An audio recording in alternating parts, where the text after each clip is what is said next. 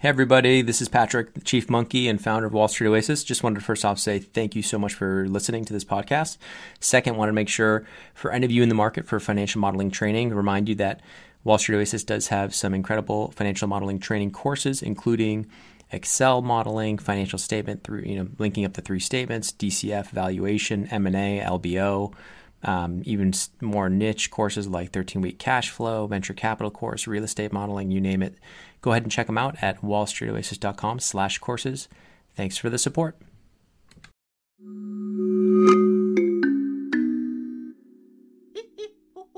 Hello and welcome. I'm Patrick Curtis, your host and chief monkey, and this is the Wall Street Oasis podcast.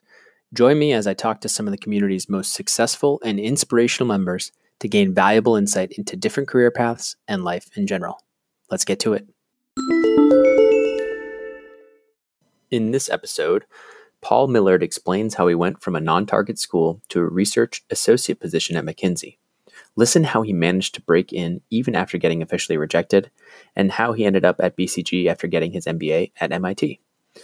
Learn also how he has now left the formal strategy consulting positions behind and started a new life where work isn't the number one priority.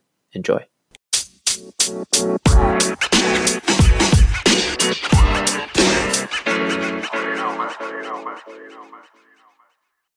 Paul Millerd, thank you so much for joining the Wall Street Oasis podcast. Thank you, Patrick. So it'd be great if you could give the listeners just a short summary of your of your background. Sure. So I I think the interesting part of the story starts where I first log on to Wall Street Oasis.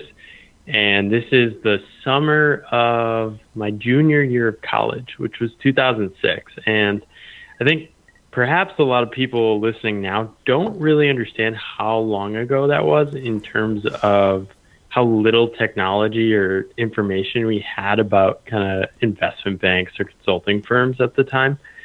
But I was basically grasping for straws and Wall Street Oasis. I think it was still named that at the time, right? Might have been at 06, it might have been iBanking Oasis. yeah. Way back in the day if it was 06. I don't know what it was, but yeah. I was very much at the like, oh my gosh, all these prestigious firms. I was, I wanted to work for one of them. Mm-hmm. Uh, I think consulting was something that really intrigued me, and there were a couple forums on consulting.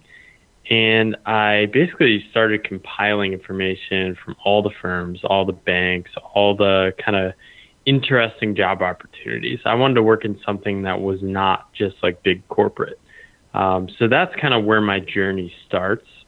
Mm-hmm. Um, and just trying to access any resources I could. I'll boil it down and you can dig in wherever you want. Sure. But essentially, got rejected from every firm in the country uh, consulting firm and banking firm coming out of college. I was graduating from University of Connecticut and they just didn't recruit at places. Mm-hmm. Uh, I found some alums to get some interviews, but ultimately ended up getting rejected from over 100 firms. Um, went to work for GE in the FMP program in finance, even though I had done industrial engineering in undergrad, and but I did a little management. Mm-hmm. And then from there, about six months in, once I hit like that calendar year, and I was able to take it on the resume to say like 2007, 2008, I started applying for jobs again and was just finding pretty much whatever I could. I, part of my goal was to escape the corporate world. I was working in Cincinnati at the time and then Jacksonville, Florida. Um, and I didn't really want to do a rotational program. So I was kind of searching online and I found a McKinsey job for a research analyst doing manufacturing research, mm-hmm. basically lean manufacturing and supply chain stuff on monster.com. And long story short, ended up applying and landing that job.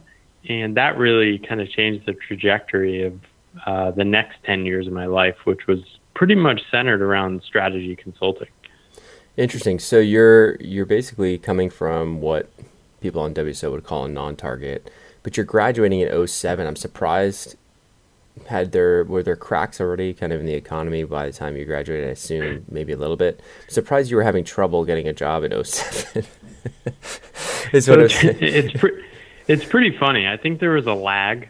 Um, right. there were two things. One, I was at GE, and for, I think in the second, like right after I joined GE, they had missed some notable target. Which, if you look back, it's very clear what was starting to happen. hmm Um, but they had missed some target, and they hadn't missed a target in a crazy amount of quarters. But this was this was Um, during an internship. You mean like your junior summer or like? No, this was during my full time job. So this was So I'm saying like I'm saying going back to 2007. yeah. What about under, then but what about winter 2008? What about undergrad though? Like so you, before you even started full time, were you basically doing internships you, between your junior and summer year, junior and senior year, and specifically?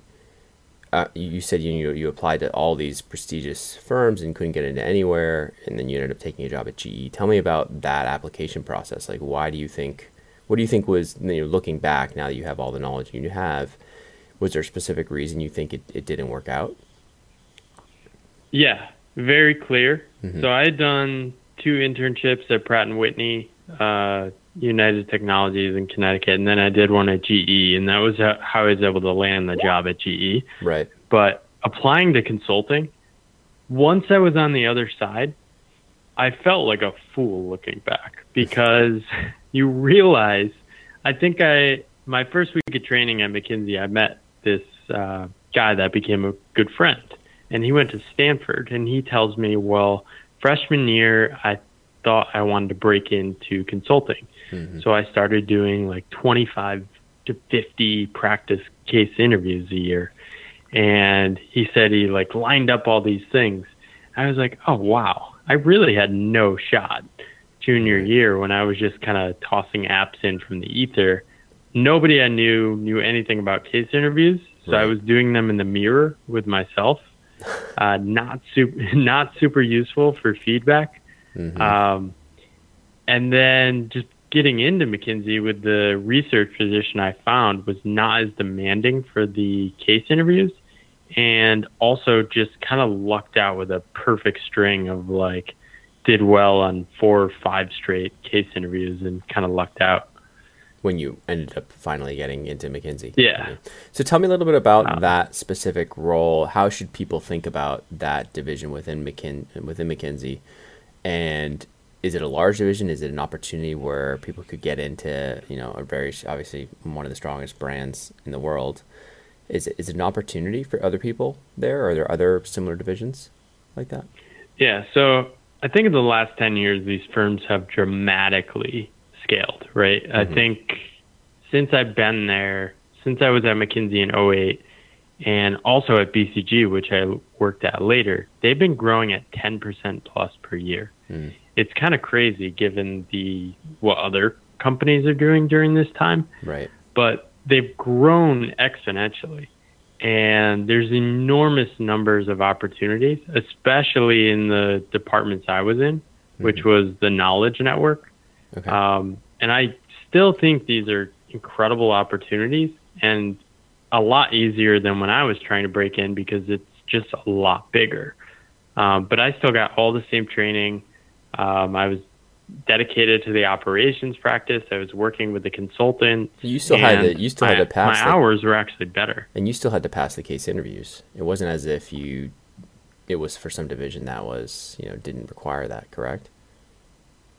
Right. So- um, so tell me they were a that. little looser. They were a little focused, a little different in the time. But now I think the process is pretty similar to consultant recruiting. So tell me a little bit about how you prepped for that and why you think you did well. You said you had a kind of a, a string of luck in terms of how well you did. I, I don't really buy that, but tell me how you actually prepped for for these. I know you, it sounds like you got the actual interview just through a resume drop. Is that correct? Like through one of these online portals, Monster or whatever. Yeah. So at the time, the Knowledge Network recruiting was still locally done through the Waltham office of McKinsey. Okay. and they had a recruiter that flagged my profile because somebody was leaving the manufacturing Mm. uh, research role, and this person was also screening resumes while doing research on GE Six Sigma program, which I was leading a project doing Six Sigma stuff while I was at GE. Oh, perfect. So I honestly think it's kind of like the stars aligned there. mm-hmm. Um, but I also had a very unique background, which put me in a interesting position to get that job because I had industrial engineering. There just weren't engineers applying for research uh, positions at McKinsey, and I had manufacturing experience in undergrad and was now working in finance. So I had this weird mix of skills that really put me in a good position for that. Mm-hmm. More so than me being like incredible in the case interviews. And so, do you feel Uh, like so I think I had a, uh, yeah, I had a lot to offer. Um, I had more experience than the other people they were hiring, which were right out of college, and um, yeah, I think it was just a good time because it, they weren't doing these large scale recruiting efforts. That's fair? And did you feel like you were? Did you feel like you had targeted McKinsey specifically, or were you just blanket applying to like everywhere on Monster, seeing what you could come up with? Well, that's the funny thing. I talk to students now, and they they'll tell me, "Well, I'll only work at BCG, McKinsey, or Bain." And for me, like I would have worked, I worked, I would have worked at like Johnson and Douglas Consulting Inc. Mm-hmm. Um, but I was getting rejected from them too. Um, so I, I think it was just the the perfect alignment of like the job timing and my background. Sure. Okay. But um, yeah, I would have worked at any firm because I, I was getting rejected from uh, all the firms again. yeah, and at that point, it was just the the. It was very clear that we were in a recession. Correct at that at that stage. Uh, it was still a little early. It was still OC. So okay. I changed jobs to McKinsey in June of 2008, and I basically saw the economy melt down. From I remember like the day-to-day cafeteria and just like walking in and seeing the newspaper headlines every morning right. um, from McKinsey, and then we froze hiring, and and then they actually ended up laying off some people. I didn't get cut, but probably wasn't making enough. But um, Mm. yeah. What were you making? Like I'm guessing, different. Yeah, so I went from I went from GE where I was making 56 at the like I think they had bumped salaries up um and I think I went to 50 grand at McKinsey for the research position. And they were very concerned I wasn't going to take the job with a pay cut, but I probably would have taken the job at 20 grand a year too. and explain why. Explain why to the, to the audience. Why would you? Why were you willing to take such a big pay cut? I mean, I think looking back, it's validated too. It's just it's a learning organization. There aren't many learning organizations where the incentives are aligned around internal business model, the way you operate and the way you do work, the speed of the work and the quality of coaching. And on top of that, just incredible actual like week long trainings facilitated by internal experts and people that really care about the development of others. It's they're pretty magical places. I think they might even still be a little underrated for their learning uh, powers. Mhm. I think if you had my experience, it's it's almost like a dream job. Mhm. Like I was still working much less than uh, frontline traveling consultants because Yep. I was just going to an office every day and working a pretty fixed shift. Uh, so it was a pretty amazing uh, time. Tell me what the I don't know if you could replicate that now. Tell me what the day to day was like for this type of role. So it's like a research role, right? Uh, You're, you're basically trying to. Yeah. So Yeah. So what does that mean? Uh, if you haven't worked at a consulting firm, it probably doesn't make much sense. But essentially, you're dedicated to a topic. You're either a functional topic focus, hmm so you could be something like operations or um, marketing or a pricing knowledge expert, where you focus on pricing for certain industries and kind of tools and methodologies or you can be industry focused. So you could be like a healthcare expert for the US. Got it. And essentially, what you're doing is interfacing with the frontline client teams who are staffed on site, hmm and they'll submit research requests to like the manufacturing person. So I was getting requests from all around the world and saying like, "What's the latest thinking on topic X?" Those are kind of the simplest ones. And then the most advanced ones are when you're on the phone with the team and after you've been there almost six six months to a year, you've done a hundred things in one area, and suddenly you're working with the team on the ground, or not on the ground, but remotely, and kind of being like ad hoc consultant who can like lead an analysis or help the team structure a framing of the problem or different things like that. So is that as much as like actually, you're actually yeah, going go into you're actually going into like their trying to help them form their thesis, trying to help them form whatever industry analysis slides, whatever they whatever they're kind of attacking um, for for a specific client. Is that correct? Right. So, yeah, it was an interesting role to be doing that so early in my career because I probably talked with several hundred teams doing like lean manufacturing work around the globe, mm-hmm. which means after 25 to 30 of these conversations or mini engagements with teams, I was suddenly having conversations with EMs and junior partners and even partners, mm-hmm. kind of talking through, like, here's how this team over here is approaching it. Have you thought about this? And I developed this skill earlier than you would if you were just a consultant of learning how to thought partner structure and kind of hypothesize and approach a uh, consulting engagement, which was pretty cool.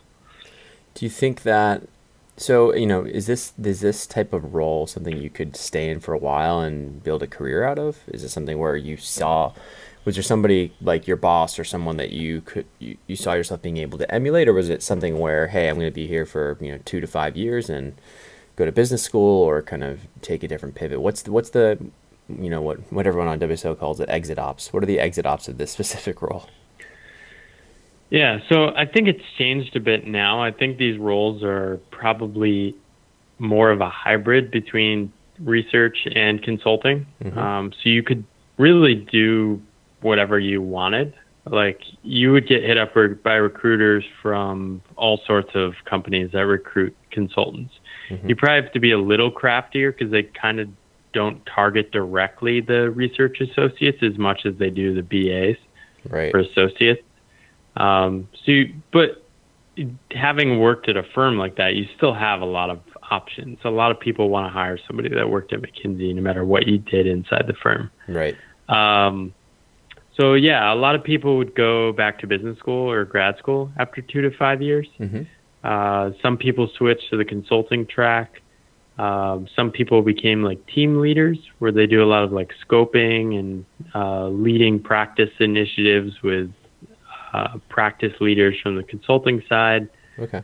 Um, yeah, it could really range a lot, but So did you see yourself? what kind of? At what point did you kind of look up and say, "Hey, I should start applying somewhere else"? Or what were the, what was the thought process behind that? Uh, so I really liked what I was doing there. I ended up getting a manager who wor- did this grad program at MIT, which I had also been curious about. It was a combined systems engineering and MBA program. Mm-hmm. So we decided in my second year that I would apply to that. And then if I didn't get in there, I would basically just stay at McKinsey. Okay. Um, if I didn't get in, they wanted me to switch to the consulting track. So I, I don't know what would have happened um, if that had happened, but I ended up getting in and going to business school after two years. Okay. And so, what was the thought process when you were talking about that with your, I guess, kind of your internal mentor? Um, was it, hey, this is a really interesting degree? What you know? Why? It sounded like you had a good thing going. You were doing interesting work. You were getting a lot of exposure to senior management, or you know, to, to partners and junior partners, and, and the work was interesting. Why change? Yeah, I think a few things looking back. I think one, I was still a bit young, Mm-hmm. and I was getting a little uh, frustrated. I think I didn't really know how to take ownership and lead initiatives and kind of carve my own path as much as I could ease much more easily do now or later in my career. Yep. Um, so I think there was little impatience and kind of looking for that next step and not really knowing what to do except kind of keep doing what I was doing just slightly better. Um, so I've I've always been somebody that kind of just likes going on new learning adventures. Mm-hmm. Um, this has ended up in me being self-employed, which is pr- probably where I was inevitably going to be, but it wasn't as clear to me then. And you're forced to learn Um, and I was also Forced to learn just everything. trying to prove prove myself. I think Yeah, you're forced to learn everything if you work for yourself, right? it's such a degree of learning that I totally didn't expect. Hmm So many people will say to me, like, you can do what you did because you worked 10 years in consulting. hmm And I think maybe a year or two of the consulting helped, but I've really had to learn so much from scratch. I mean, I'm sure you know building your own thing for a while now. Yeah, it's uh, it's you, know, you got to become dangerous enough in a lot of different things to to be able to survive. Um, no, it's interesting. So you're okay. So you're at McKinsey. You you get into this uh, MBA program. You're at MIT. It's a it's a combined engineering systems and strategy and ops MBA. And uh, what do they call that degree in the systems degree? Master's Yeah, that's, so that's called the Leaders for Global Operations program Okay, at cool. MIT. Cool. Okay, so you're you do that dual degree program in two years, and tell me, were you recruiting right out of school? What was the thought process of okay, now I'm going to go? You were thinking, hey, I'm going to go become a frontline consultant. Was that the thought Uh, initially going in? So, like I'm going to go um, not be the research associate. I'm going to be the actual business development associate or business associate.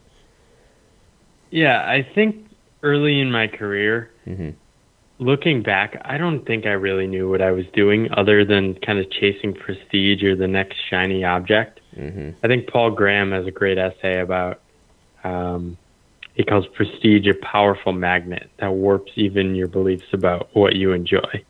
And I think if I'm being truly honest, that really is something that was probably overpowering me the first five to seven years of my career. hmm Um, I think I got lucky getting into McKinsey and then MIT and never really paused to kind of reflect with like, what the heck am I actually doing with my career? What's the goal here? hmm Um, I think a downside to an MBA sometimes is that it almost muddies the water. You go from thinking you know what you're going to do to suddenly being exposed to 50 more cool ideas of jobs and, professions and industries. hmm Um, so I kind of went in thinking maybe I'd go into healthcare and do ops and lean manufacturing there. Mhm. But I think after an intern or a small project I did, I realized that if I worked in healthcare, I would be personally filled with anxiety and stress all the time because Why? change is so hard in that industry. Oh, yeah, it's just hard to actually push anything through. Uh, yeah, Yeah. at least working in like a hospital, which what is what I was looking at. Okay. Um, so I basically decided to go back into consulting, but Mhm. I decided this about a month or two before I started recruiting again my second year. Okay. So did you you had taken an internship over that first summer uh, in, during your MBA, and then basically that your your second year, you're still thinking to yourself, "Oh man, okay, forget the healthcare thing," and all your other you know classmates basically have a already a full time offer lined up. How do you end up actually breaking getting into BCG? Um, yeah, so That seems that seems like a tough t- rema- tough this task. is where the know? story remains entertaining. Okay. But um, I um, so I, I did a six month internship. It's, we do these fellowships and theses with partner companies as part of the degree program I did at MIT. So I. I was working at Raytheon and I worked in a frontline manufacturing role. Mhm. I also realized I didn't want to go back into manufacturing either um, because that was also very personally stressful. Um, but I decided I would just apply to all the consulting firms again. Now, I went to business school without sponsorship from McKinsey, and I also didn't really talk to anyone from McKinsey while I was at business school. So I applied to McKinsey again in this like weird position as somebody that didn't get sponsorship but decided last minute to go back into it. I think I was a little scared to reach out and talk to people and tell people I was applying. Um, this shows you how kind of young I was, but I applied to McKinsey, Bain, BCG, and basically McKinsey decided I didn't really have a story for why I want to come back. So I got rejected from McKinsey again. Mm-hmm. Um, so I got rejected from McKinsey before and after I worked there. Um, I got rejected from BCG and Bain because they were like, I'm sure they were thinking, why is this person applying here if he worked at McKinsey before? Why wouldn't he just go back there? Yeah. Um, so I didn't have a good story, and I ended up applying to this small firm, which I actually was way more excited about anyway, called A Connect. Mm-hmm. And they were staffing independent consultants on client projects. They're kind of equivalents or business talent group. Uh, Eden McCallum. There's a bunch of firms like it. Basically, Hourly Nerd or Catalant does the same thing now. Okay. Um, and that was a hybrid role of doing a little talent recruiting of the independent professionals and also working on consulting projects. So I went and worked there for a year and a half before I ended up going to BCG. So tell me exactly like why that firm? What what interested you about that? So you said, it, I mean, you were basically in your second year. You didn't have a full time offer, or you had a full time offer, but it was in healthcare or whatever. That, that internship didn't work out.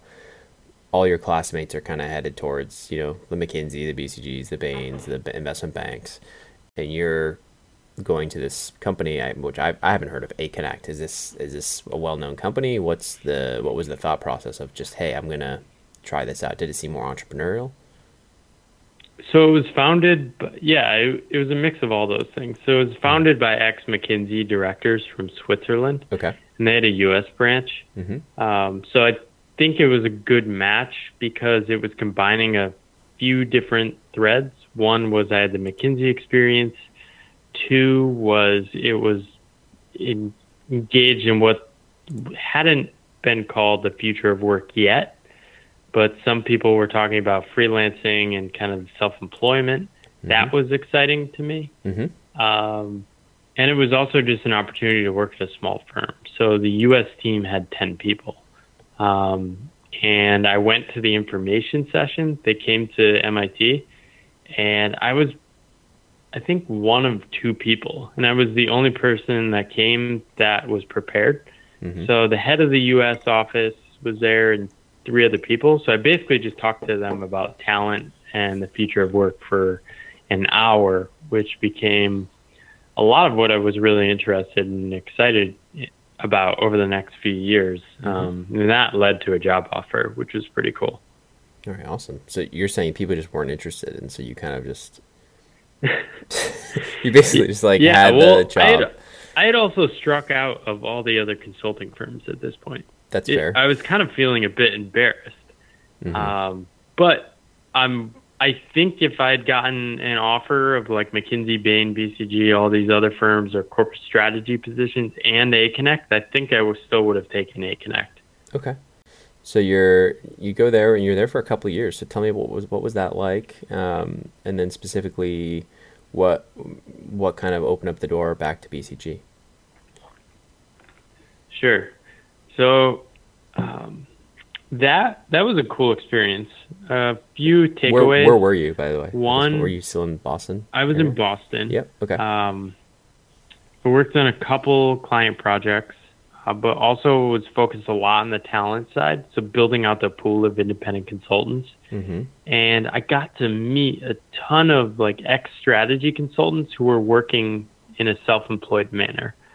And this really piqued my curiosity for why I eventually became self employed. But these people worked on their own schedule, had more flexibility, and were generally very engaged and alive in life, mm-hmm. which was something I was not seeing in senior people in consulting firms. Mm-hmm. Uh, so that really excited me. Mm-hmm. Um, it's like our mentor so program. I worked there. What's that? it's like our mentor program. We have a lot of people kind of either in between going getting you know going to business school or they've they've you know done the consulting route already and they're kind of on their own thing doing their own doing their own thing and kind of using the mentor program as like a side supplement income which is interesting. But yeah go ahead. It's it's I, I gotta look up this a connect firm. I'm curious now. It sounds like almost a little bit like graphite as well. Have you heard of graphite or um, what used to be um, SpareHire yeah. yeah. So so I've I've also written pretty extensively about these things. If you search consulting talent Yep. uh, platforms. Mhm. I think I have the number one and two Google search results. Oh, wow. So if anyone's super curious about that, you can just read through one of those articles. Um, but yeah, I'm happy to share more with you later. Yeah, no, for sure. So, sorry, go ahead. So you were there for a couple years, and then basically, um, tell me how that was going. Yeah, so the head of the U.S. left to start a competitor right before I joined, and then um, can, 2012 when I graduated, there was like a downturn in the economy, and the guy that they replaced him, they ended up firing him because the returns weren't as good as they expected, Mm. and then um, there's a third guy who's not my favorite human on earth, so essentially it was just kind of flailing around, but doing some pretty cool stuff. Mhm. Um, and then got recruited by a recruiter at BCG that was looking for somebody that had worked at McKinsey in the Knowledge Network uh, Mm. to help them with this uh, organizational transformation practice they were starting to build. Interesting. And so, tell me about that practice specifically, and then um, it seems like after a year at BCG, that's when kind of things started kind of um, being a little bit more um, entrepreneurial for you. So, I'd love to hear a little bit more about that as well. Yeah, definitely. So in my time at A Connect too, there's a big life shift that happened for me. I went Sure. through a pretty brutal health crisis, Okay. uh, dealing with Lyme disease and Oh some gosh. other just health ailments that Mhm. was undiagnosed for a while, and then just pretty brutal treatment and recovery Okay. put me out for basically a year and a half. Um, I was working remotely, flexibly. Like my employer was fantastic at the time. hmm Um, but I think coming back from that, I was really filled with much more kind of focus around like, what the heck am I doing with my job? Why am I just going after all these brands? What really matters? What do I want to share with the world?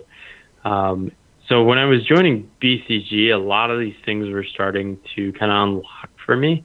Hmm Getting a lot more confidence about what I was energized by. I was stepping up more to get involved more at BCG and the things I was excited by. hmm I was connecting with people outside of work, basically around future of work stuff, organizational change, uh, more talent stuff. Um, so that was a pretty exciting time for me. Yeah. And then BCG also being there, having worked at a place like McKinsey, and then also having more work experience and age, I was able to really uh, step up and work closely with a few partners, um, join their faculty to lead trainings and workshops, um, and get involved in a lot of cool uh, projects while I was there.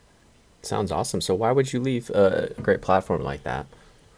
Tell me what was kind of going through your head while you were there. I don't know. I think so. So I have my own podcast called Reimagine Work, and I interview a lot of entrepreneurs, freelancers, self-employed people. And a comforting thing I've found, perhaps, is that a lot of people who are self-employed always will leave jobs after like a year and a half or two years. hmm And I think one thing I know now is that I love learning, and I love the challenge, and I also just love creating my own things. hmm And I think for better or for worse, no matter the job, you spend six to nine months in many full time jobs learning at a breakneck pace. And then the learning remains, but it morphs into a different kind of learning. It is kind of learning how to be a good citizen of a firm, learning the political ropes, learning like here's how somebody here succeeds, that kind of stuff that just totally drains me. Right. Um, and I basically wanted to push myself even further on the consulting side. So this was still a knowledge and research role. Yep. Um, and I wanted to get like a little more consulting chops because at this time I was kind of thinking I would tend toward a self employment path at some point. Right. I was thinking probably much further down the road, the road, but uh, it ended up being after the next job I did, which is where I did learn a ton of uh, frontline consulting. And so, tell me about that. Yeah, so uh, I was recruited again. This was for a CEO and board advisory group at Russell Reynolds, Mhm. and they're an executive search firm, and they basically have these relationships with boards and CEOs, and we're trying to figure out what are the products or services we can develop for this space. So I came and was able to bring a lot of like process discipline around how do you deliver, how do you create deliverables, research, um, run a consulting process Mm-hmm. um, because executive search firms are very transactional. It's get a job spec, uh, find candidates, and then deliver the candidate. They're not used to this like bottoms up, uh, top down structuring and research process. Right. Um, so, so I was able to really step up and lead that, um, and do it with clients that are pretty incredible. So I was working with boards, uh, Fortune 500 companies, um, global companies, Mm-hmm. um, CEOs. Uh, I was doing CEO succession projects, CEO transition projects, um, and was able to interact very closely with some pretty senior people in a way that gave me a ton of confidence.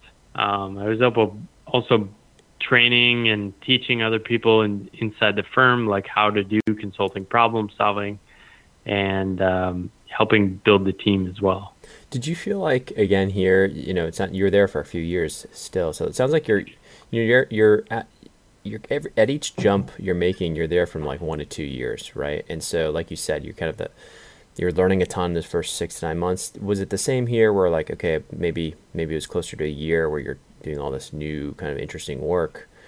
Did you feel like it was flattening out again for you by the you know by the end, or do you feel like it was just something else was was pulling at you?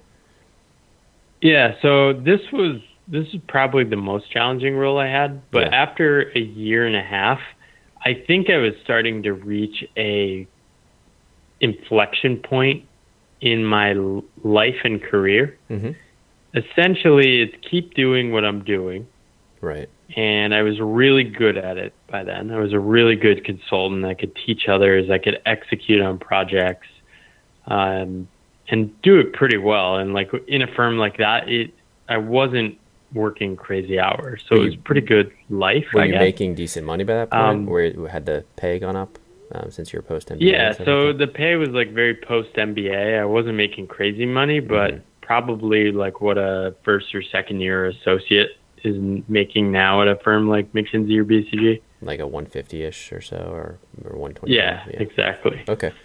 Um, so you're you're there. You're still kind of. Um, yeah, I'll let you tell it. Go ahead. Yeah, so essentially the choices are to get promoted.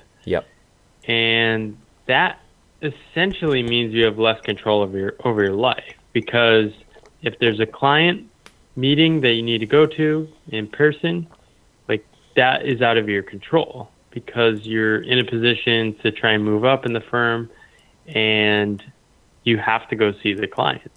That's kind of a that everyone reaches that point at some time in a consulting firm where your schedule no longer becomes your schedule and you have to enter this like three to five year grind of pretty much serving anyone that wants you to serve them anywhere you have to fly in the world.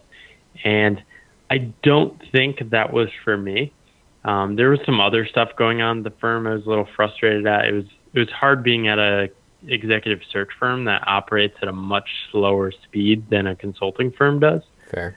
um, I at that point I had an offer for another firm called LRN, which was doing consulting around like how do you create a um, future of work organization, and they basically uh, lowballed me Mm-hmm. about fifty grand under what I was making. Yep.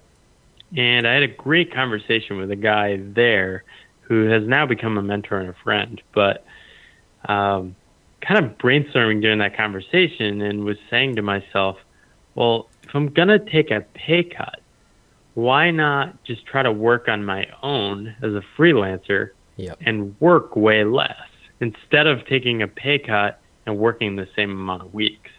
Um, so that was kind of the first. Um, The light bulb Uh, moment.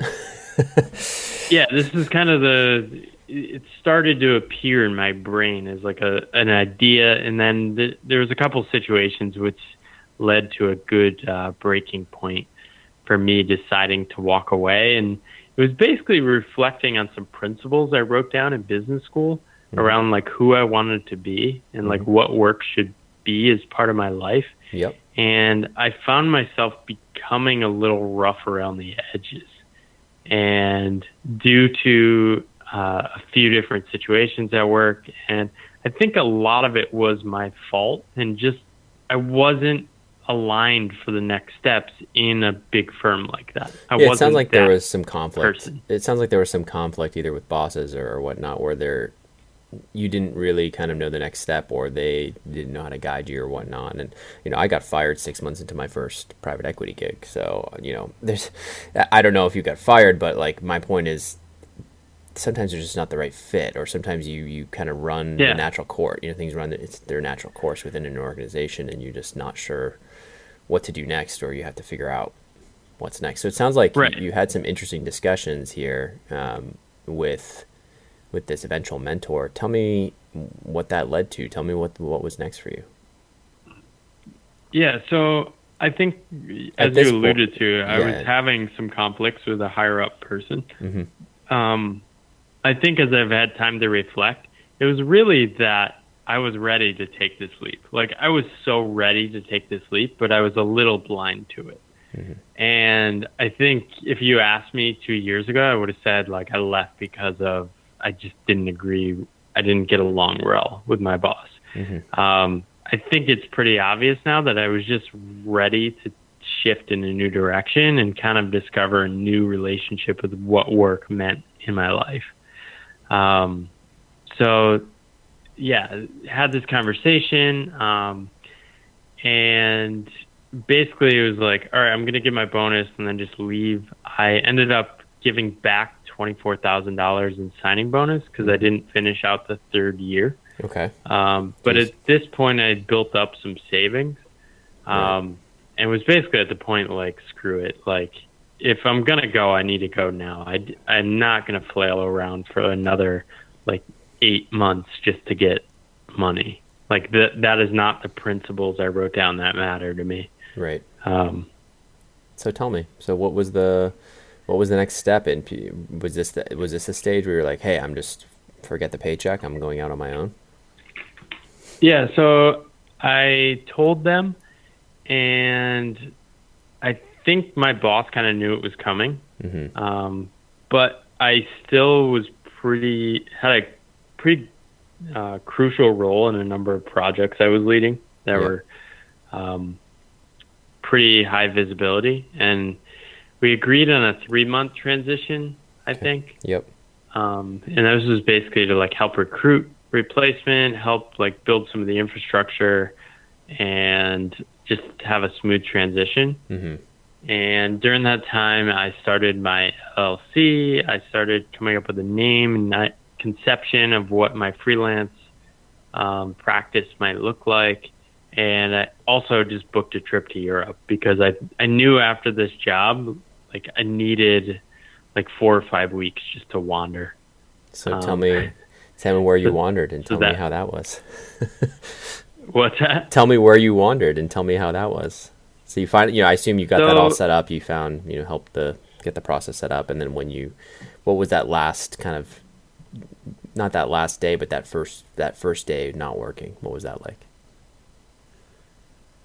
I think, I think I was carrying a lot of stress and anxiety from the job still. Mm-hmm. Um, I had let in, I had let a lot of frustrations get to me, mm-hmm. and I don't think I had a lot of clear awareness on where a lot of my discontent and disconnection and frustration was coming from. I think I have a clear view now. Uh, but I think it was also working in New York where people just take work a lot more seriously yeah. compared to Boston where I had worked seven years prior to that. Mm-hmm. Um, my friends increasingly working more and more, moving away, and like I would get out of work and didn't have like a social network to hang out with. People would work long hours. Um, kind of just feeling a little stressed um, with my life, but I honestly don't remember that first day. I Mhm. think I just kind of wandered around New York. okay. Um, was the plan to stay I in New York? like- was the plan to go back home? What's that? Was the plan to go back home to, to Boston? Was the what was the immediate plan? Kind of. Okay, you got to pay was rent and everything. planning on staying in New York at that point. Mhm. Um, I hadn't really thought too deep deeply about this. I basically wandered for five or six days, started reaching out to people, like put the notice up on LinkedIn that I was freelancing, um, and then just went to Europe and kind of wandered for four or five weeks. Went to um, Spain, Portugal. Um, where else did I go? Italy France. and um, did that. Mhm. Uh, it was a good time for me. I wrote a lot. I kind of journaled and was reflecting on like where do I want to go, what kind of happened, what did I go through, um, and just disconnecting. I think it took a good four or five weeks just to like let myself relax and let go of some of the emotions that I had been carrying with me.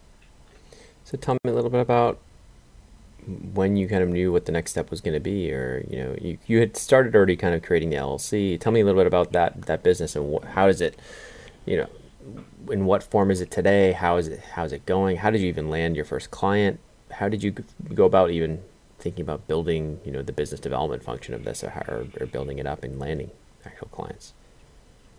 Yeah, so I had a lot of connections just from working from the previous 10 years, and I Mhm. just started reaching out to friends. Um, the first gig I landed was pretty funny. It was I went to the MIT Business School five year reunion before I went on my Europe trip, like a Mhm. few days before, and one of my professors said, Hey, we need some freelance help. Uh, and I said, Well, I'm going to Europe for four weeks. She said, That's fine. Just email me at the end, um, and we'll try to figure something out. And I was kind of nervous about that. I didn't know if it would come through. And when I came back from Europe, ended up reaching out to her and landing a project through that. Mm-hmm. Um, basically, at the same time, was just reaching out to a bunch of people just to have conversations. Hey, I'm freelancing. Here's what I'm excited and passionate about. I reached out to some small consulting firms in New York, Mm-hmm. um, and a lot of them are always looking for additional support. If they ever win a big project, they often can't scale up as well. Right. Um, yeah, met with other freelancers, just learning from them. I signed up for the talent platforms, Mm-hmm. um, and then landed the gig with my MIT professor, helping her build out a nonprofit she was working on. Mm-hmm. Um, so that was my first stable gig for about three months. Yep. And while I was doing that, I ended up landing a couple other gigs on the side. And in that first six months, basically realized that I could, I could make this work. And I think the first six months to a year of freelancing are really just proving yourself can I do this? What does it feel like? What are some of the shifts I'm going through? What is work's role in my life? Can I motivate myself to get up and do work every day? And could you? Or was it, what was however- it, what was the struggle? Yeah. How, was it hard? Or was it exciting? Uh, I've pretty much found in the last two and a half years that I should have left for self-employment, like after right after McKinsey. I think. Mhm. Um, I think what I've discovered is a new relationship with work. I've been able to prioritize life first, and then try to see what work I want to do to design around that. Mhm. Um, I'm a lot more comfortable not optimizing and escalating earnings every year.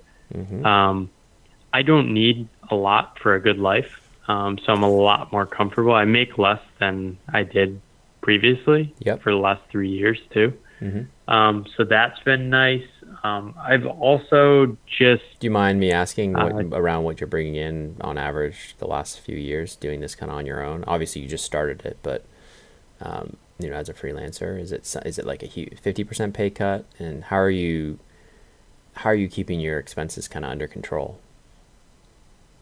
Yeah. Well, short answer now is I live in Taiwan and it's pretty cheap to live here. Okay, fair. Um, So when I moved to, I was in New York when I started freelancing. I did the project for the MIT professor, and I quickly, like, I don't know why this didn't occur to me, but basically, if you have location independence, hmm um, you quickly realize that every day you spend in New York, you're basically lighting money on fire, both taxes and just like day to day.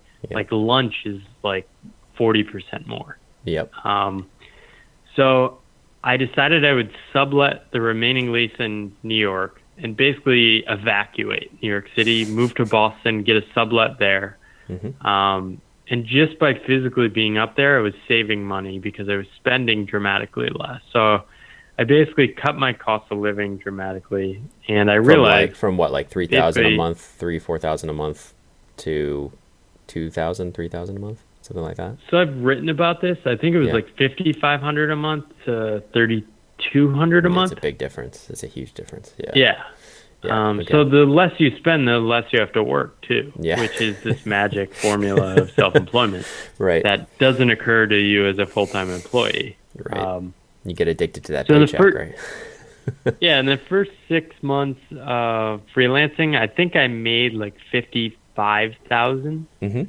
Um, and I kind of proved to myself I could make a lot of money if I needed to. Right. or if I wanted to. Um, and then after that, I dedicated a lot more time just to creative projects Mhm. um, and kind of saying no to consulting projects um, unless it was something that was really kind of igniting my energy. Tell me a little bit And more about your. Tell me more about your creative projects. And then, yeah, and then, um, well, I was going to give you the money figures first. You want Yeah. Yeah. first? Sure. Sorry. Yes. Go ahead. Um, and then the first, so the uh, year two, so I look at the first six months separate because then I kind of shifted away from just going all out in consulting. Mhm. Uh, second year, I think I ended up making like 45 to 50. Mhm. Um, and then this year, it's probably going to be like 45. Um, but the whole nature of how I make money has shifted in the last two years too. Um, Tell me about and that. this all started about two years ago. Yep. I basically decided after I think one of the months I ended up making like twenty grand in one month, Mhm. and I said after that, all right, I'm gonna take a couple months off and just create all these ideas floating around in my head. Mhm. That's when I launched my blog, Boundless, um, my podcast, which is now called Reimagine Work. Um, I started writing a little more seriously, and um, basically was saying no to projects Mhm. and there was this kind of creative energy that was ignited in me that I haven't been able to calm down since.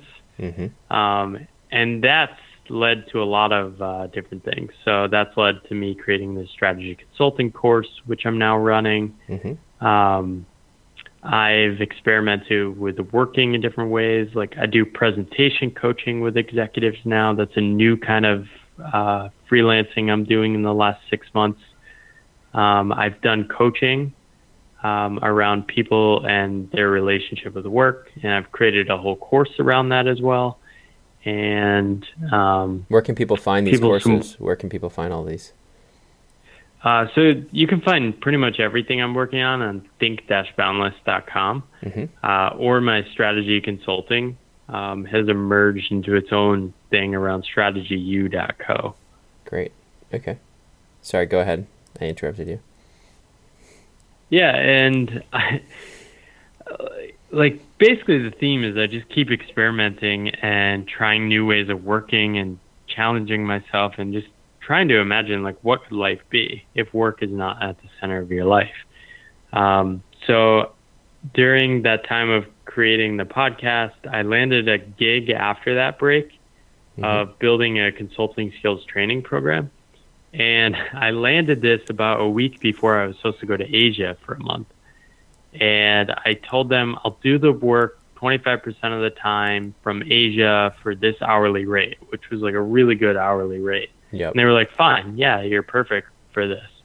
Um, so I was doing one of the projects from Bali at a surf shack with my buddy, paying $20 a night for lodging, overlooking the water, working from a cafe. And that's when I decided, all right, I'm going to try, try and move to Asia now and work and try to design all of my work to be remotely. Mhm. Um, so I kind of signed up for this adventure. Along the way, I ended up meeting someone.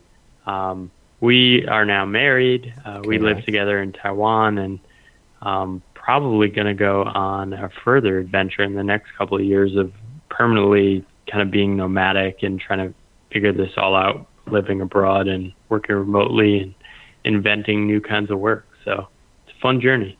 It's exciting, man. It's uh sounds really cool. so you've been, but you've been in Taiwan for then a year or so now, married.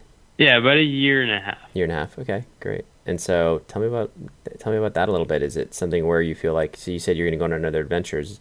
I assume that's with your wife to different, just tra- more traveling, and working. In, yeah. So, mm-hmm. I think I mean she's originally from Taiwan. I'm from the U.S. Mm-hmm. and we both have this mindset of how do we design work around life. Mm-hmm. I think one of the goals for us is to be able to live flexibly Yep. When you have families from two different cultures with 12 hours apart, um, time zone, uh, if you're working in a full time job, we're going to be able to visit them maybe two weeks a year, right? right. Yep. So we really want to take the next couple of years to travel mm-hmm. and during that time kind of meet other entrepreneurs, try to start different businesses and try to make it work so we could live longer term, maybe like three months um, with our parents in different locations, which would be pretty cool. So that's kind of the vision. For sure, for sure, that's awesome, man.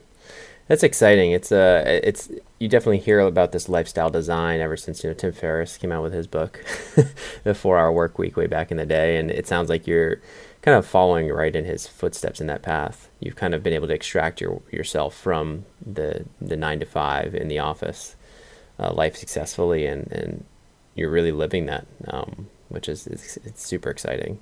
Um, and I, I yeah, you yeah, you don't see a ton of people do it at the stage I did in my career. Mm-hmm.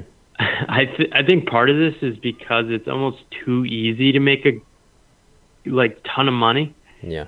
Um, like it it kind of disturbs like my parents. I think because they're just like, how could you walk away from so much money? Right.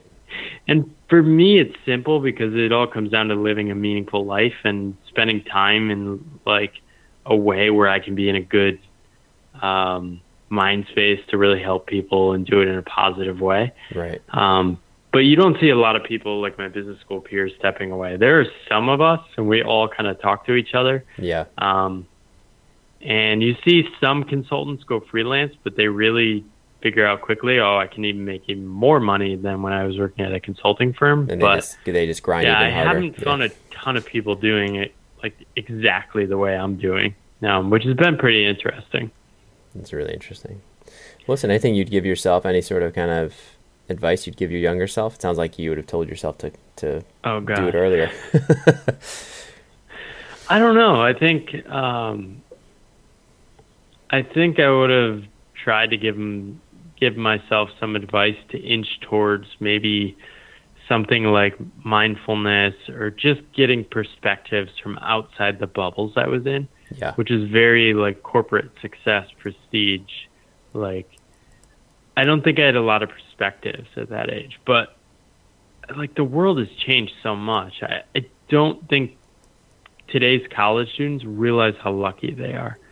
Like so many resources on LinkedIn and or YouTube, I mean, mm-hmm. and LinkedIn too. Like when I was graduating, we didn't have LinkedIn to reach out to people. Yeah. Um, you can find out about so many more careers. You can travel so much easier. You can start a company so much easier.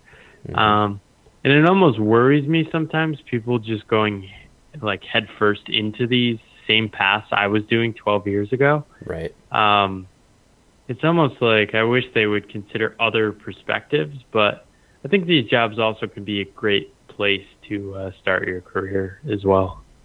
Yeah, there's definitely pros and cons. I mean, I look back at my banking days and I think to myself, like, would I do it again? Well, if I'd known what I was getting into, probably not. But was it good for me? Yes.